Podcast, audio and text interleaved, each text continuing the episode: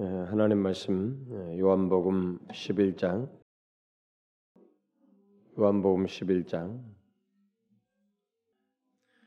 25절과 26절인데 우리가 17절부터 27절까지 한 절씩 교독을 하도록 합시다. 좀 배경적인 설명이니까 17절부터 27절까지 우리 한 절씩 교독을 하겠습니다. 예수께서 와서 보시니 나사로가 무덤에 있은지 이미 나으리라.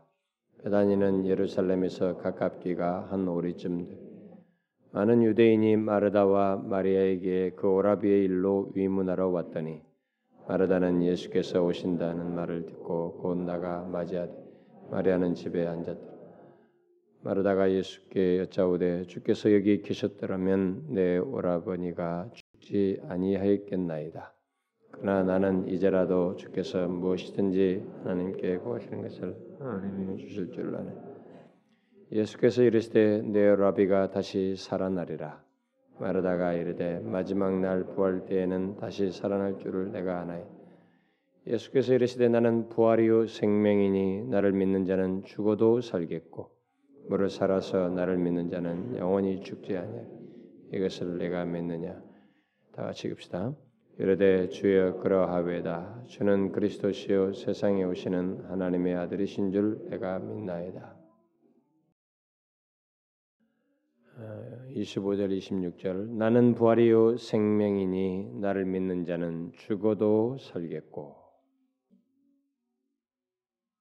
어, 우리는 이 오전 시간을 통해서 계속적으로 어, 살피고 있는 말씀은 그 예수님께서 이렇게 I am이라고 말씀 나는 이게 무엇이다. 그래서 I am 무엇 무엇 이렇게 말한 그런 내용들이 여럿 있는데 그것들을 하나씩 뭐 전부는 아닐 것이고 제가 필요한 만큼만 그 내용들을 아, 지금 살피려고 하고 지금 계속 살펴왔습니다.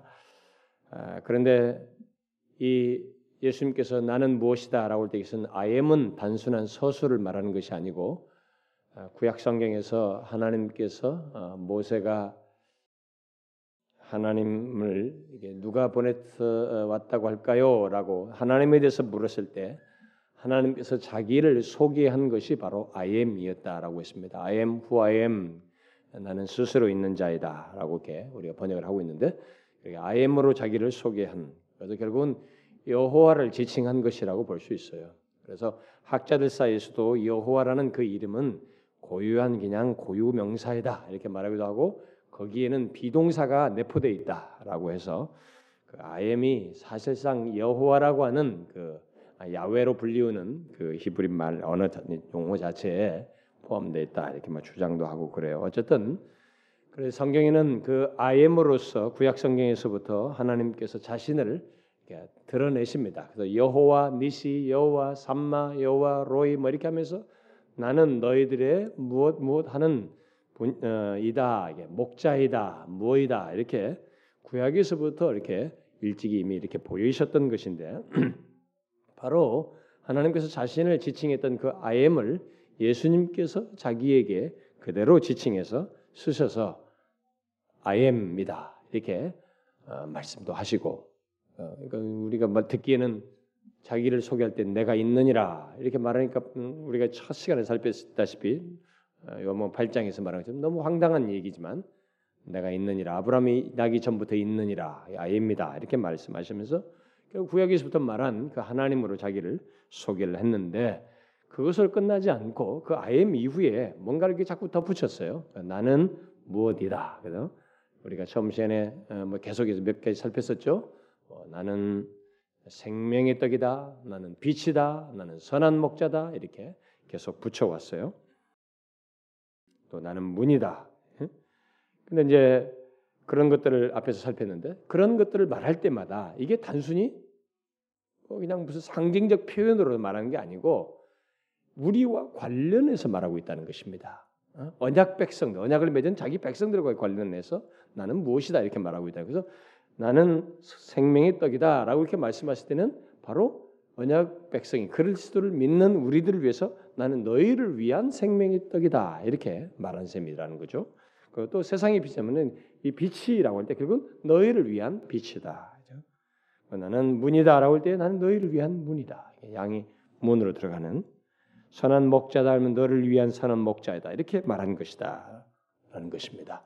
그래서 이렇게 모든 내용들이 우리와 다 관련성을 가지고 있다라는 것이에요.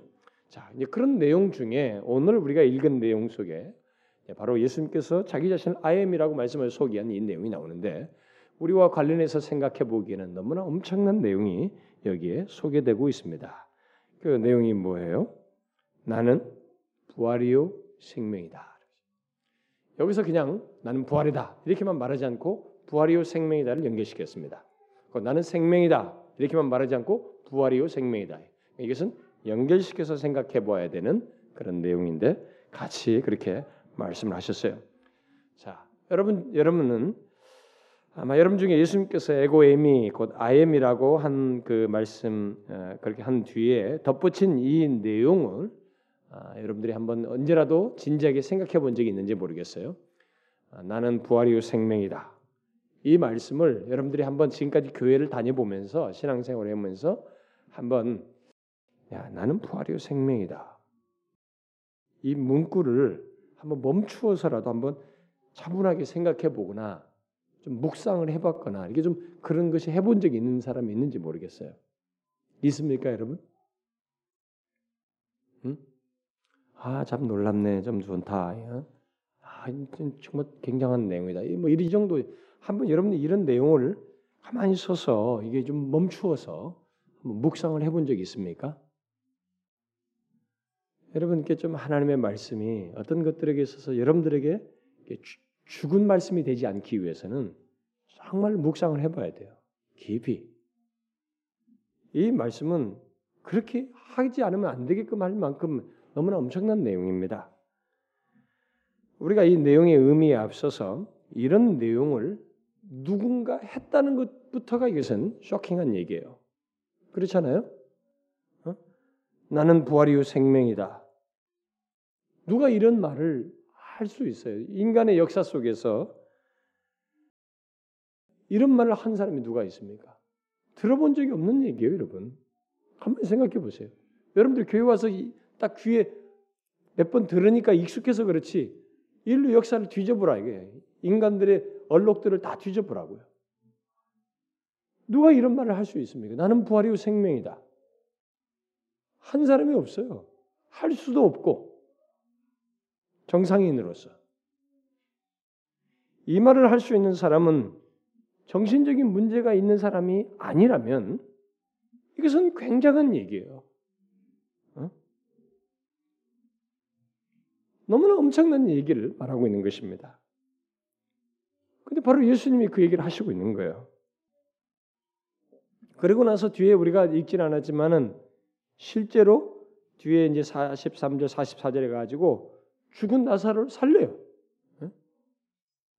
그렇게 함으로써 진실로 자신이 부활이요 생명이라고 하는 것을 이렇게 부분적으로나마 드러내십니다. 결국 이게 말이 아니라는 것입니다. 이것은 정말 말이 아닙니다. 이미 자신을 아엠이라고 하시면서 구약에서 말한 여호와 하나님이심을 예, 말씀하신 것이죠. 실제로 자신이 하나님이신 것을 역사 속에서 증거하신 것입니다. 어, 예수님은 실제로 예, 부활이요 생명으로서 예, 그의 사랑하는 나사로를 어, 무덤에서 불러내셨어요. 음? 그것이 말이 아닌 것을 실제로 드러내셨습니다. 하나님으로서만 진짜 부활이고 생명이라는 말을 할 수 있는 분으로서 그 일을 하셨어요. 우리가 예수님의 이 말씀을 이렇게 잘 이해하려면 본문의 이 전후 배경 속에서 말하고 있는 이 죽음의 그림자를 먼저 이해하셔야 하는데 여러분 이 말씀은요 일단 죽음과 관련해 있습니다. 1차적으로는 죽음과 죽음의 기운, 죽음의 그림자, 어떤 식으로든 죽음의 그림자와 관련되어 있어요. 그리고 실제로 죽는 것과도 관련되어 있습니다. 그런데 이 세상에 태어나는 모든 인간은 죽어야 한단 말이에요. 그러면 예수를 믿는 사람도 그 죽음이라는 상황을 직면하는 것입니다. 바로 그런 우리들을 향해서 우리를 위한 부활과 생명으로서 자신을 말씀하시고 있는 것입니다. 그러니 만일 이런 내용을 건성으로 웃기네 하고 듣는 사람에게는 부활이 후 생명인 것이 자기와는 무관하겠습니다만은 분명히 이 내용이 해당되고 그를 믿는 자에게는 정말 부활과 생명이 이 죽음의 문제에서 반드시 부딪혀야 하는 어? 해결점을 찾지 못하는 자에게 해결점을 제시하는 엄청난 답을 바로 예수 그리스도를 통해서 얻게 된다는 것을 우리가 여기서 보게 됩니다. 모든 인간에게는 예외 없이 죽음의 그림자가 드리워져 있습니다. 그래서 사실 자기가 죽는 그 순간에 지금 죽는 지금 죽는 것도 아니에요. 지금 죽지 않음에도 불구하고 죽음을 맞기 전부터 지금 여러분 지금 20대, 30대, 이게 40대 살고 있잖아요. 우리는 아직 안 죽는 수도 있는 거예요, 지금. 그럼에도 불구하고 20대, 30대 팔팔한 나이를 살아감에도 불구하고 우리들에게는 죽음의 그림자가 있어요. 이게 비통함과 죽을 때 생겨나는 이 슬픔들 그리고 그런 것을 보고 느끼면서 들으면서 생기는 이런 암담한 답답함감들이 우리들에게 그림자가 이렇게 딱 드리워집니다. 그래서 그런 걸 경험해요.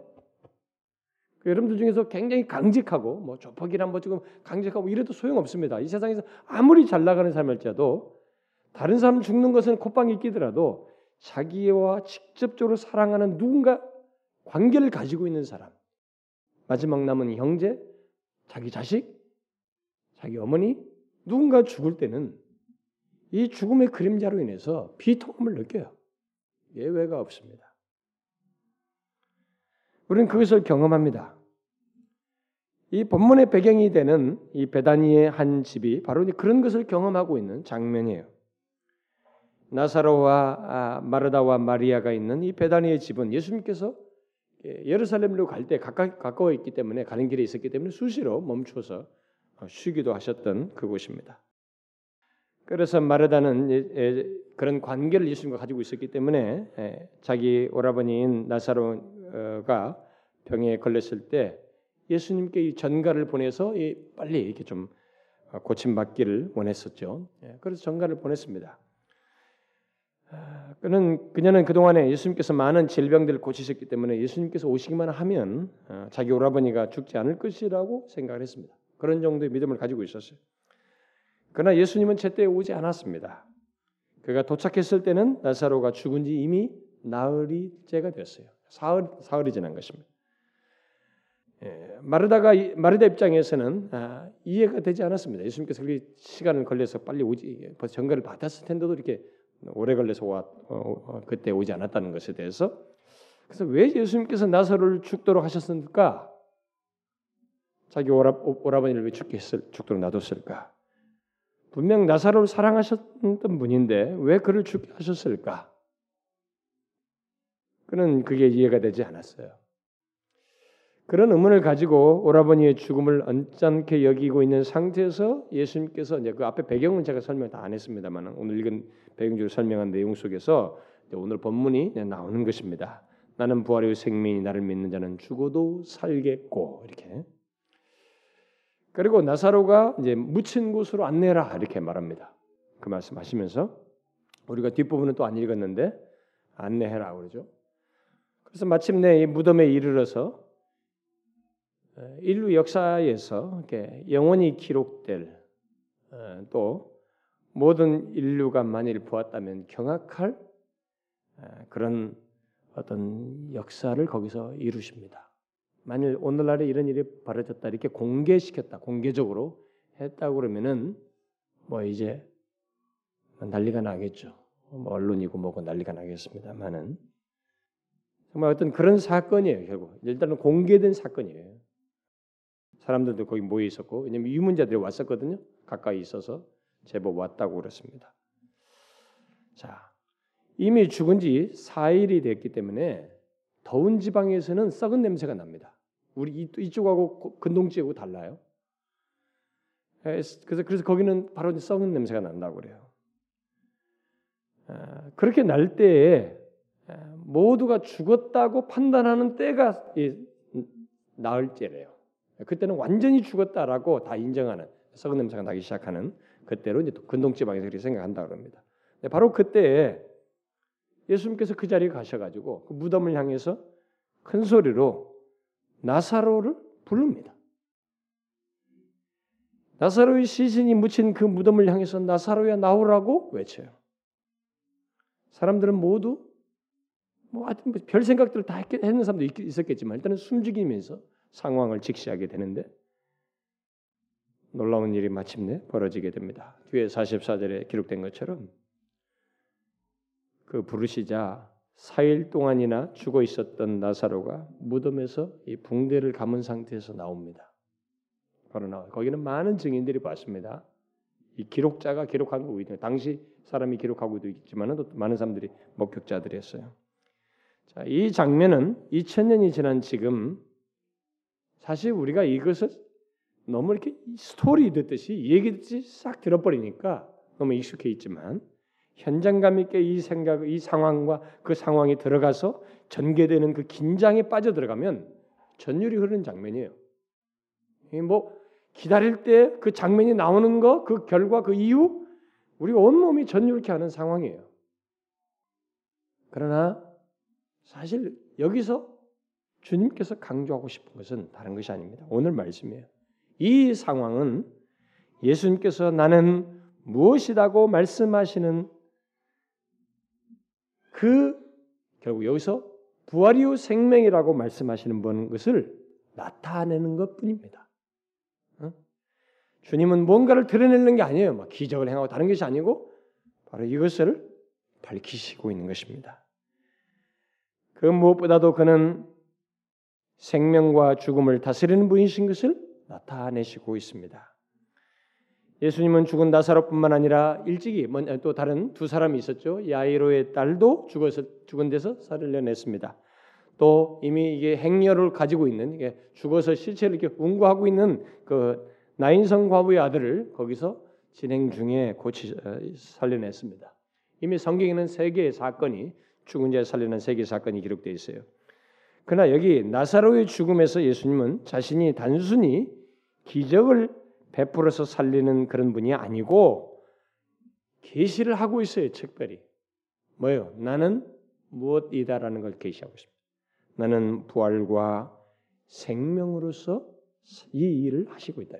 살리신다는 것을 증거해 주고 있습니다. 그러면 예수님께서 나는 부활이요 생명이라고 말씀하신 것은 구체적으로 뭘 말할까? 이 말씀을 하신 배경 속에서 가장 기초적으로 생각할 수 있는 것은 예수님에게는 죽음을 넘어서게 하는 어?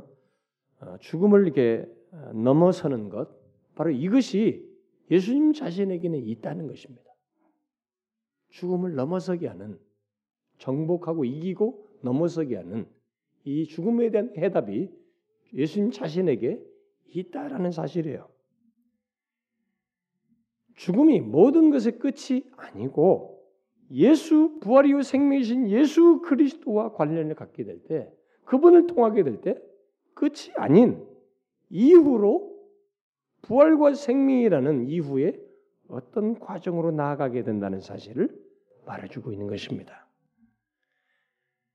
이것은 사실 엄청난 메시지입니다. 이것은 기독교만이 가지고 있는 진리예요. 메시지고 여러분 예로부터 음, 특히 그 예수님이 이 땅에 오시기 전에 오시기 전에 그 이전에 헬라 철학에서도 영혼 불멸설이 다 있었어요. 헬라 철학도 영혼 불멸을 믿습니다. 그리고 다른 종교들도 영혼 불멸을 믿어요. 그러나 이 세상에서 부활을 외치는 종교는 기독교밖에 없어요. 물론 예수님께서 이 말씀을 하신 이후로 부활이라는 단어들과 이런 개념들이 이제 사이비 종교들과 이런 여타의 종교들 사상들 속에서 파급돼서 나타난 일이 있었지만은 그 이전까지는 예수님께서 이 말씀 하시기 이전까지는 부활이라는 이 말을 하신 한 자가 없었어요. 그가 최초로 하신 것입니다. 오늘날은 뭐 이단들까지 사이비 종교들까지 이 말을 다 쓰고 있습니다만은 예수님께서 처음 하신 것이에요. 그, 그래서 이 말씀을 하시기 전에는 예수 그리스도를 부활을 목격하고 부활을 1세기 사도들이 증거하게 된 그게 최초의 시작이었던 것입니다. 그래서 기독교가 고유한 것은 이 세상에 다른 종교나 사상에 없는 이 부활을 말하고 있다는 것이에요. 이것은 굉장히 고유한 것입니다. 아주 기독교의 고유한 것이에요. 그래서 무슨 윤회 사상 같은 것이 있어가지고 이 순환론이라고 제가 옛날에 얘기했죠. 고대 지방 인도가 이 순환론을 택하기 이전부터 윤회 사상을 택하기 이전부터 이 바벨론의 더 오랜 역사에는 이 허물 이렇게 뱀이 허물을 벗고 이 달이 돌고 이렇게 해가 지는 계속 돌고 도는 자연이 사계절을 순환한다는 것 때문에 순환론이 생겼고 순환론에서 발전해서 윤회 사상으로 발전한 것이 있지만은 이것은 사상이었어요 그냥 발전이. 그러냐 그, 그런 것에서 나오지만은 그래서 뭐 윤회한다 뭐 뭘로 가고 짐, 짐승으로도 가고 뭐 인간이 나중에 소로도 갈 수도 있고 뭐 이렇게 갈 수도 있고 뭐 이렇게 돈다 이랬는데 그러나 이 부활은 없는 것이에요, 여러분. 인간 자신의 고유한 인격체인 내가 그대로 존재하고 그대로 유지된 가운데서 부활과 생명으로 나가는 것은 없는 것이에요. 이것은 오직 기독교 예수 그리스도가 말씀하신 것입니다. 그래서 그걸 말씀할 때 그러면 이론으로 말하지 않냐고 현장 속에서 일단 가시적으로라도 확인할 수 있는 어떤 하나의 샘플 같은 것으로서 이 나사로 사건 속에서 이 말씀을 하신 것입니다. 그래서 나는 부활이요 생명이라고 하시면서 결국 그 부활과 생명이 우리를 위한 것이라고 하는 것을 말씀해 주신 것입니다. 그러므로 여러분은 예수님께서 말씀하신 이 내용을 하나의 사건 설명을 위한 말씀이 아니고 바로 우리를 위한 부활과 생명, 우리를 우리의 부활과 생명을 위해서 말씀하신 것으로 생각하셔야 됩니다. 여러분 그렇게 생각해 보셨어요? 이 말씀을 그렇게 생각하면 굉장한 내용이에요. 우리 인생에게 눈을 확 바꾸게 하는 것입니다. 소망의 이 인생의 전망이 이게 새로워지게 하는 그런 엄청난 메시지인 것입니다. 그래서 마치 예수님께서 사랑하신 아, 마르다, 마리아, 나사로와의 관계 속에서 이 말씀을 하셨듯이 그러면은 우리 자들 우리를 위한 우리와의 관계 속에서 이 말씀을 하신 것입니다. 그러면 이제 궁금한 것이 있습니다. 어떻게 예수님께서 나는 부활이고 생명이라고 하신 이 말씀이 우리와의 그러니까 바로 나를 위한 말씀이 되는가 또 나와 관련된 내용이 되는가 하는 것이에요. 아, 예수 그리스도를 믿는 자에게 세 가지 면에서 관련을 가지고 있습니다. 첫 번째는 예수 그리스도를 믿는 자 또는 그와 연합한 자는 영적인 면에서 부활과 생명을 경험한다는 것과 관련되어 있습니다. 우리가 앞에 요한복음 5장을 보게 되면 죽은 자들이 하나님의 아들의 음성을 들을 때가 오나니 곧 이때라 듣는 자는 살아나리라 이렇게 말해요. 그러니까 지금 예수님께서 계실 때 육신으로 계실 때 자기의 음성을 듣고 자기의 말을 듣고 살아나는 거예요. 그러니까 하나님의 주님의 말씀을 듣고 살아나는 것. 그러니까 뭐예요? 영적인 생명이 살아나는 것을 얘기합니다. 그걸 얘기하고 있어요.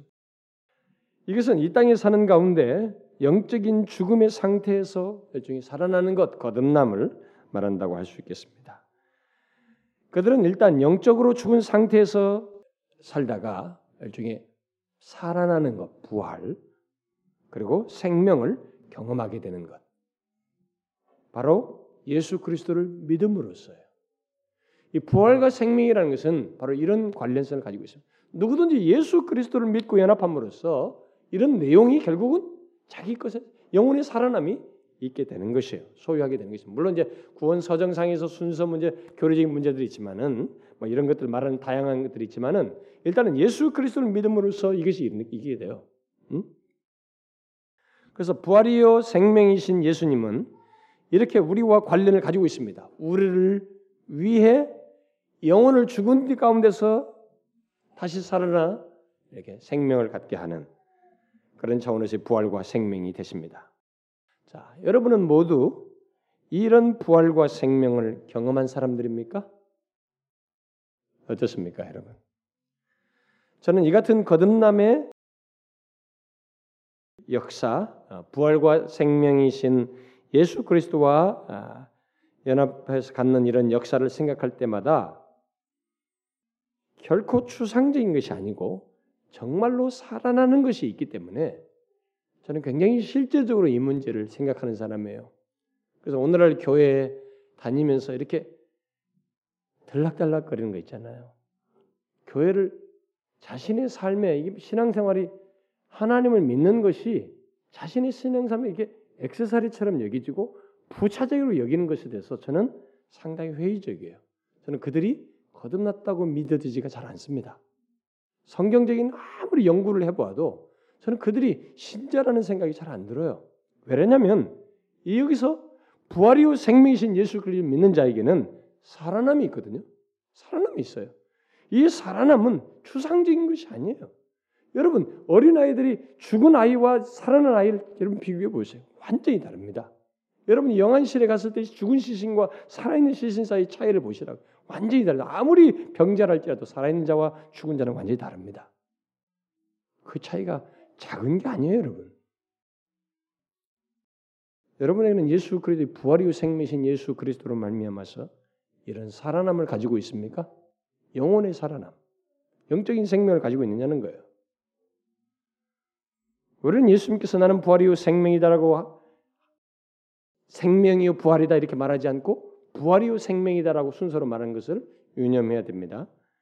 그것은 누구든지 죽은 상태에서 살아나는 일이 먼저 있어야 곧 부활이 있어야만이 그리스도의 생명을 누릴 수 있다는 것을 말합니다. 그래서 순서가 맞아요 이게 부활이요 생명이다. 여러분은 이 부활과 생명을 경험했어요? 아니 부활과 생명이신 예수 그리스도를 소유함으로써 죽었던 여러분들의 영혼이 살아나는 경험을 했습니까? 그래서 하나님을 향해서 꿈틀대고 있나요? 그런 살아남은 오직 예수 그리스도를 믿음으로써 곧 부활이요 생명이신 예수 그리스도를 믿음으로써만 경험할 수 있어요. 절대적으로 그렇습니다. 그런데 예수님께서 이 말씀하신 부활이요 생명이라는 것의 또 다른 관련은 그런 영적인 면에서뿐만이 아니고 실제 이 본문의 배경이 지금 말해주다시피 육체적인 면에서 관련성을 가지고 있습니다. 예수님 본문에서 부활이요 생명이라고 한 뒤에 곧바로 나를 믿는 자는 죽어도 살겠고 이렇게 말을 합니다. 그러니까 그 말은 죽었고는 과거 시제 죽었어도 살 것이다 이 말입니다. 이 말씀대로 예수님은 이어서 죽어서 썩은 냄새가 나는 나사로를 살리셨습니다. 죽은 자의 살아남과 생명 얻음을 육체적으로 경험했어요. 경험케 하셨습니다. 이미 예수님은 다른 두 사람 야이로의 딸과 나인성 과부의 아들도 그것을 경험하게 했어요. 그러므로 예수님께서 나는 부활이요 생명이라고 말씀하신 것을 그것은 그를 믿는 자에게 육체적인 살아남을 그리고 그 생명을 하나님의 생명을 얻는 것을 말하고 주신다는 것을 얻게 하신다는 것을 내포하여서 말한 것입니다. 그러나 이 말씀을 오해해서는 안 됩니다. 왜냐하면 이 말씀을 오해하는 사람들이 굉장히 많았기 때문입니다. 아, 제가 몇 달 전에 베트남에 그 갔을 때에 그 어, 연락을 이제 어떤 지역에서 연락이 그쪽으로 오가는 음, 주고받는 연락을 제가 들었는데 어느 큰 교회 지난번도 제가 잠깐 얘기했습니다. 어느 큰 교회에 그 교회 굉장히 신실한 부부라고 그래요. 어?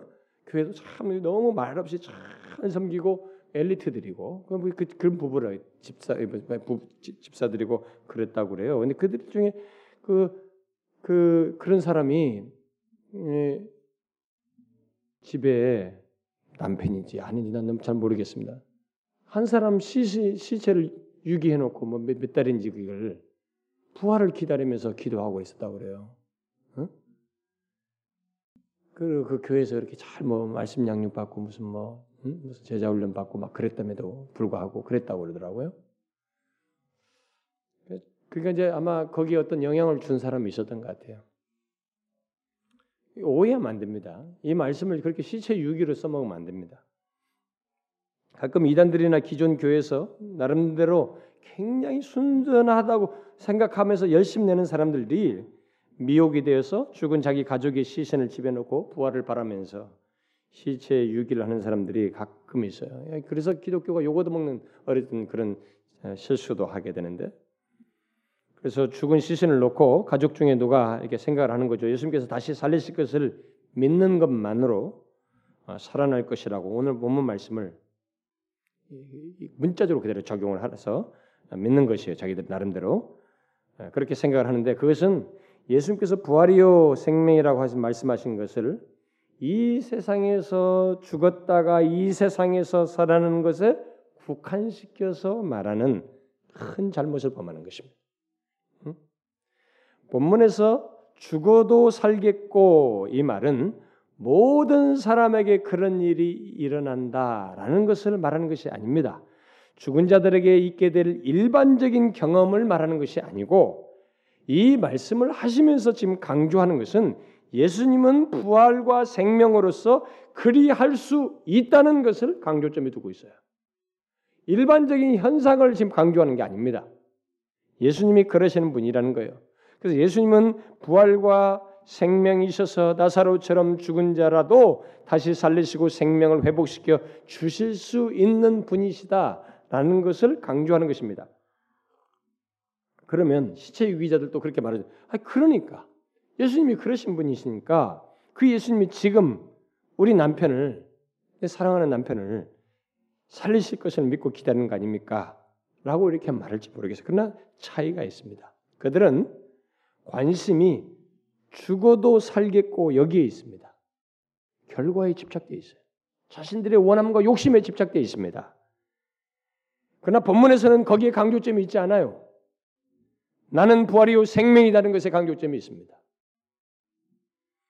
쉽게 말해서 그들은 부활이요 생명이신 예수님이 그런 분으로서 주권을 가지신 것이 아니고 자신들의 원함에 온 마음을 갖는 것이에요. 주님이 부활이요 생명이신 그분의 주권에 여기에 지금 강조점이 있다는 것을 놓치고 있는 것입니다. 아니에요. 부활이요 생명이신 예수님은 자기를 믿는 자들을 이 땅에 죽은 상태에서 다시 이 땅에서 생명을 누릴 수 있게 할 수 있지만 그것을 일반적으로 하시지 않습니다. 왜냐하면 예수님께서 부활이요 생명이라고 할 때 그것의 궁극적이고 진정한 의미는 실제로 죽음의 그림자가 완전히 사라지는 것이거든요.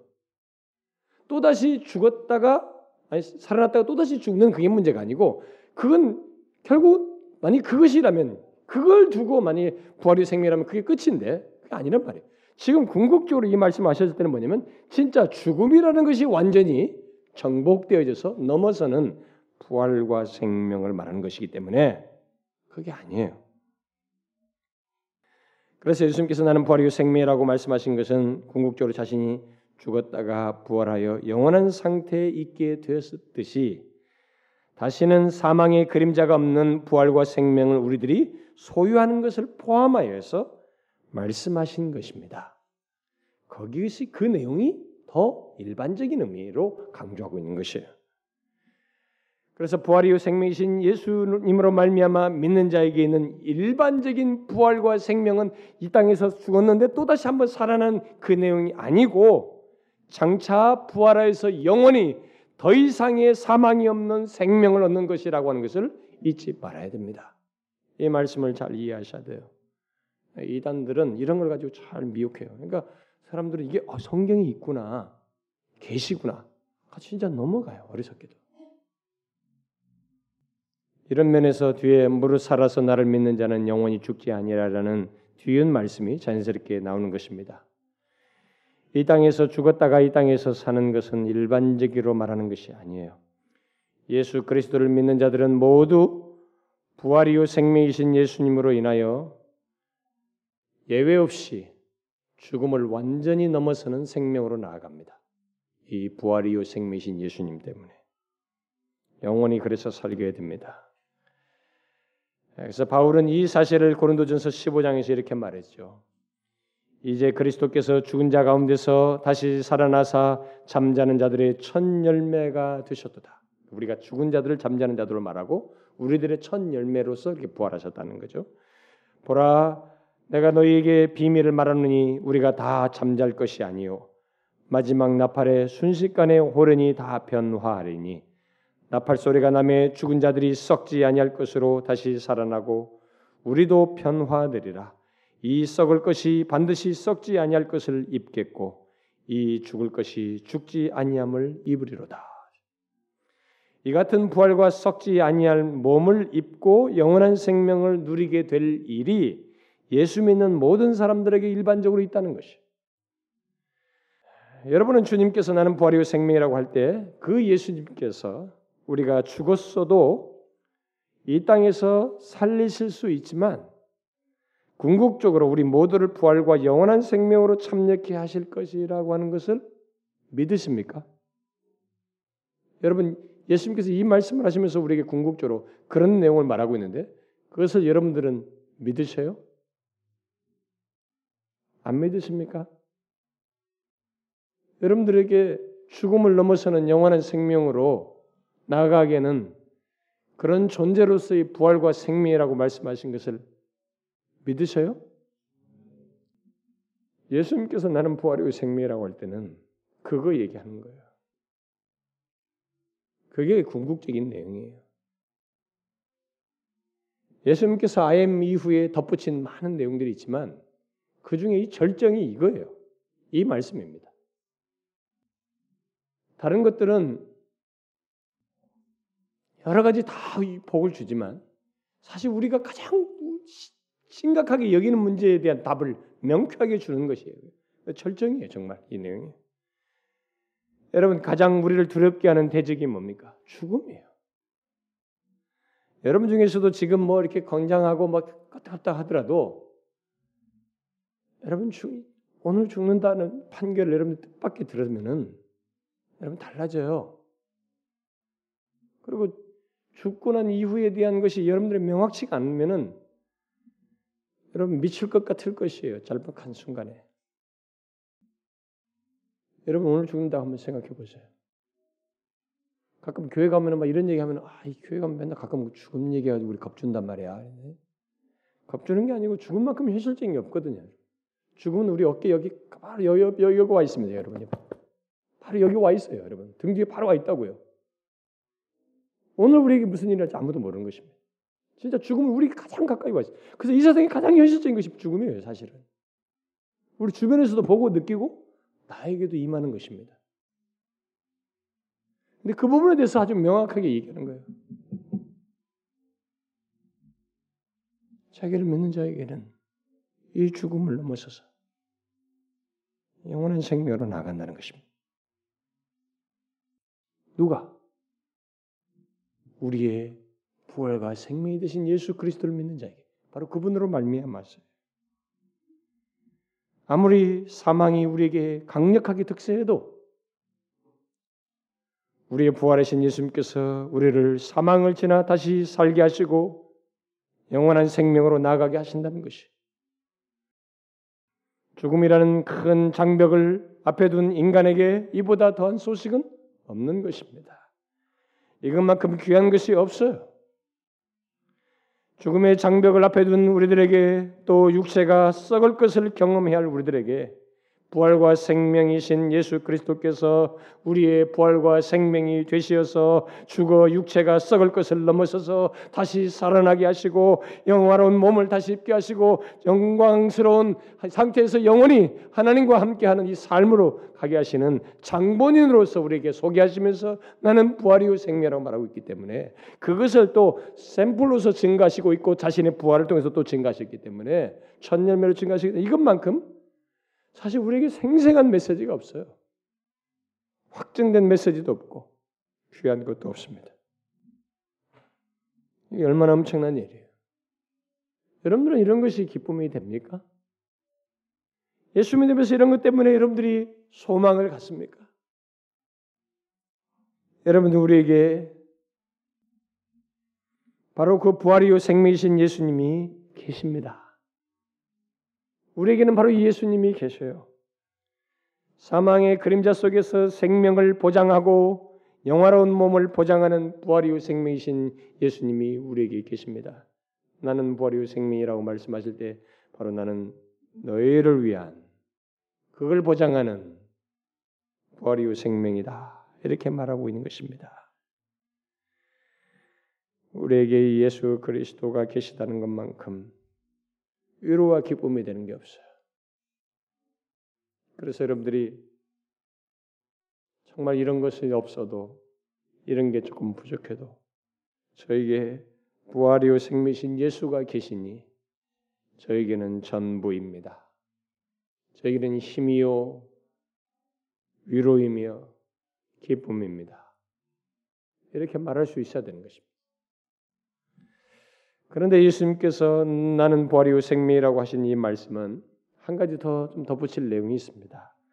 그것은 이 본문의 문맥 속에서 크게 강조되지 않고 있습니다만은 신앙생활 속에서 우리 그리스도인들이 부활과 생명을 경험하는 것과 관련해서 말할 것이 있습니다. 그러니까 우리들의 신앙생활이 이렇게 맥 빠지고 이렇게 죽고 이렇게 뭡니까 이게 이론적이고 사변적이고 너무 이렇게 깔아앉고 침체되고 아니면 그런 신앙생활 이렇게 마치 무슨 어둠의 그림자가 있는 거예요. 신앙 영적인 면에서의 그 죽음의 그림자가 있는 바로 그런 것과 관련해서 우리는 주님께서 우리의 부활과 생명이 되신다는 것을 적용할 수 있어요. 기독교 신앙생활은 단순히 심신수련 문제가 아니거든요. 뭔가 분명히 여기는 생기와 생명과 능력이라는 요소가 있는 것입니다. 우리가 성경에 기록된 믿음의 사람들을 특히 1세기 신자들을 보면 그들은 예수 그리스도의 생명이 약동하고 있는 것을 보게 됩니다. 그 생명의 역사 속에서 움직이는 것을 보게 돼요. 그래서 고난이 있음에도 불구하고 그 생명으로 인해서 인내하고 믿음으로 나아가고 견디며 그래서 심지어 기뻐하고 그 어려운 중에도 기뻐하는 그런 모습을 보게 돼요. 그게 이론이 아니에요, 사실. 결코 이론적인 거나 사변적이지가 않습니다. 기독교의 신앙이라는 것이. 그래서 바울은 로마의 그 감옥에 갇힌 상태에서 빌립보서를 쓸때 감옥의 상태에서 내가 그 부활의 권능을 권능과 고난의 참여함을 알고자 하여 그의 죽으심을 본받아 어떻게 해서든지 죽은 자 가운데서 부활에 이르려 한다 이렇게 말합니다.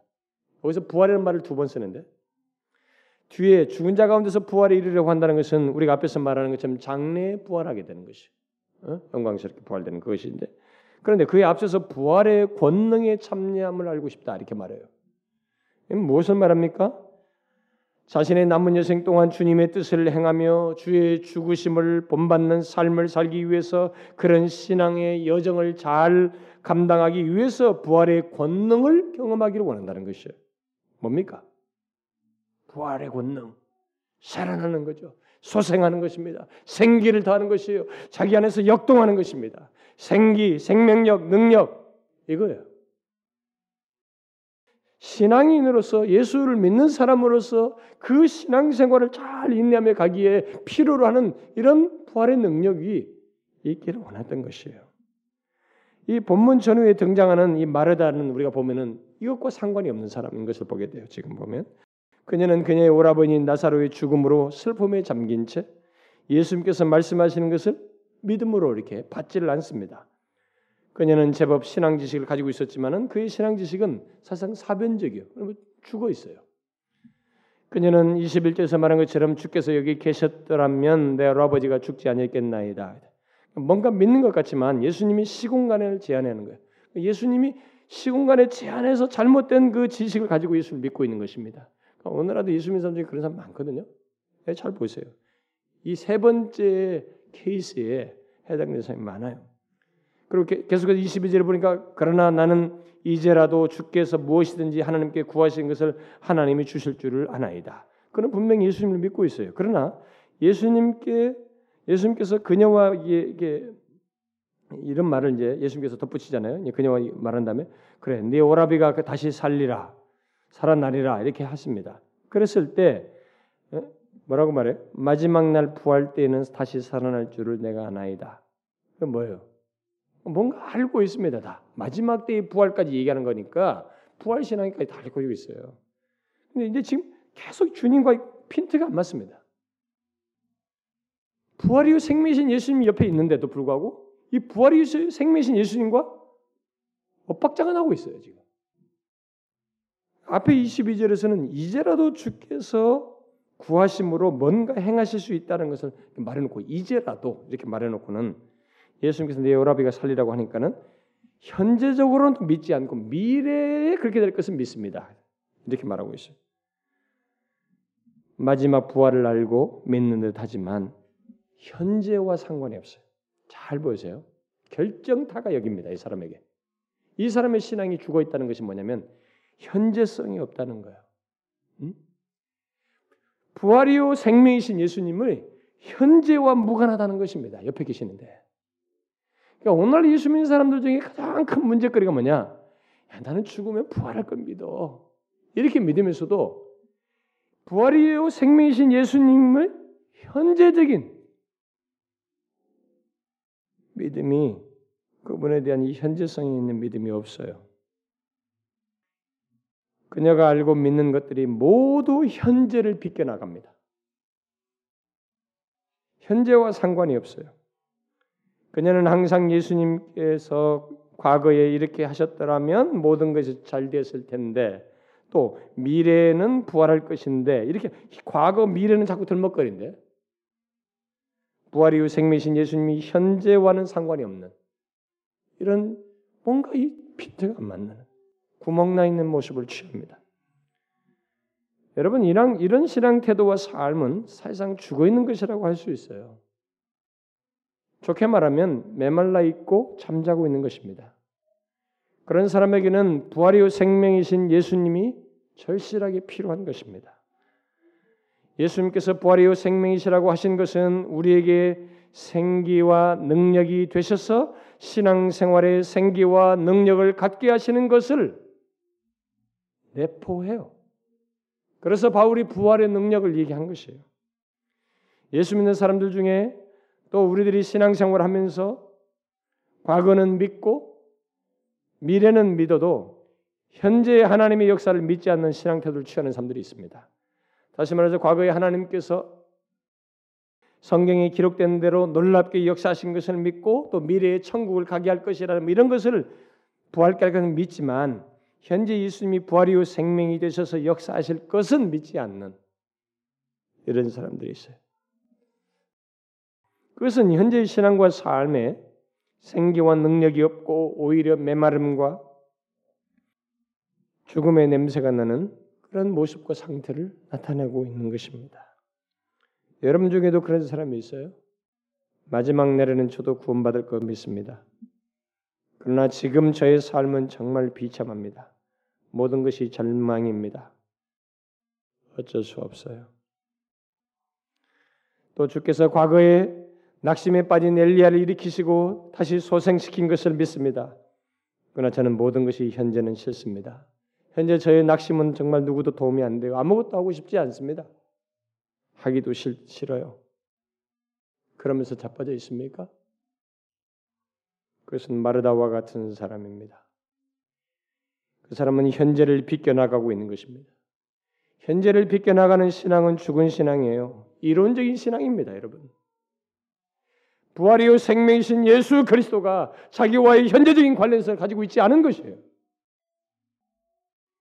그들의 가장 큰 문제는 부활이요 생명이신 예수님이 현재 자신의 신앙과 삶에서도 부활과 생명이 되시는 것인데 그것이 바로 그것을 현재적으로 믿지 않는다는 것이에요. 여러분 예수 그리스도는 현재 우리의 신앙과 삶에서도 부활과 생명이십니다. 무너진 마음을 일으켜 세우시고 그리스도의 뒤를 능히 쫓아 나갈 수 있도록 생기와 힘과 능력을 주실 수 있는 그리고 실제로 주시는 분이십니다. 그러므로 우리는 우리의 신앙생활 속에서 우리의 부활이요 생명이신 예수 그리스도를 믿고 의지함으로써 영혼의 소생함과 신앙의 담대함, 고난 중에서도 생기와 기쁨을 갖기를 구해야 하는 것입니다. 이런 면에서 우리는 과거에 우리의 영혼을 살리시는 데서뿐만 아니라 또 미래의 육체적인 부활과 영원한 삶에서뿐만 아니라 현재 우리의 신앙과 삶에서도 부활이요 생명이신 예수님을 경험할 수 있어요. 경험할 수 있습니다. 그러므로 여러분은 이 예수 그리스도를 현재 믿고 그가 현재 우리의 부활이요 생명이 되신 것을 믿으셔야 합니다. 여러분은 예수 그리스도가 현재와 미래에 우리의 생명을 주관하실 뿐만 아니라 현재 우리 영혼의 소생함과 그리스도의 뒤를 온전히 쫓을 수 있도록 능히 감당할 수 있도록 힘과 능력을 주시는 분이신 것을 믿으세요? 믿으십니까? 꼭 믿으셔야 됩니다. 현재 우리 삶에도 그는 부활이요 생명이셔요. 이분을 믿으셔야 합니다. 그분에 의해서 부활과 생명이 우리의 전 삶에 나타납니다. 나타날 수 있다는 것을 믿으셔야 합니다. 과거와 미래뿐만 아니라 현재도 동일해요. 그것을 믿으셔야 합니다.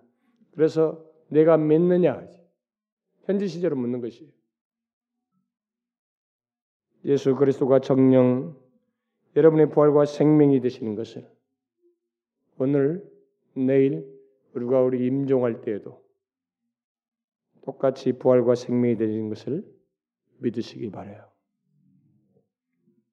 기도합시다. 하나님 아버지 감사합니다. 우리 독생자께서 우리의 부활과 생명이 되셔서 우리의 영혼의 살아남뿐만 아니라 장래 육체적인 부활뿐만 아니라 이 땅에 살면서도 영혼이 곤고할 때 우리가 뒤로 빠질 때 낙심할 때 힘들 때에도 부활과 생명이 되셔서 소생시키시고 인도하시며 생기와 능력을 주셔서 그리스도의 뒤를 온전히 쫓을 수 있도록 해주시는 분으로 계시는 이 복된 은혜를 우리에게 허락해 주심을 너무 감사합니다. 하나님이 우리가 이 땅에 살면서 항상 임종할 때뿐만 아니라 사는 날 내내토록 예수 그리스도께서 우리의 부활과 생명이 되신다는 것을 믿고 그분이 우리에게 계시다는 것을 의지하며 소망 중에 살아가는 저희들 되게 하옵소서. 예수 그리스도의 이름으로 기도하옵나이다. 아멘.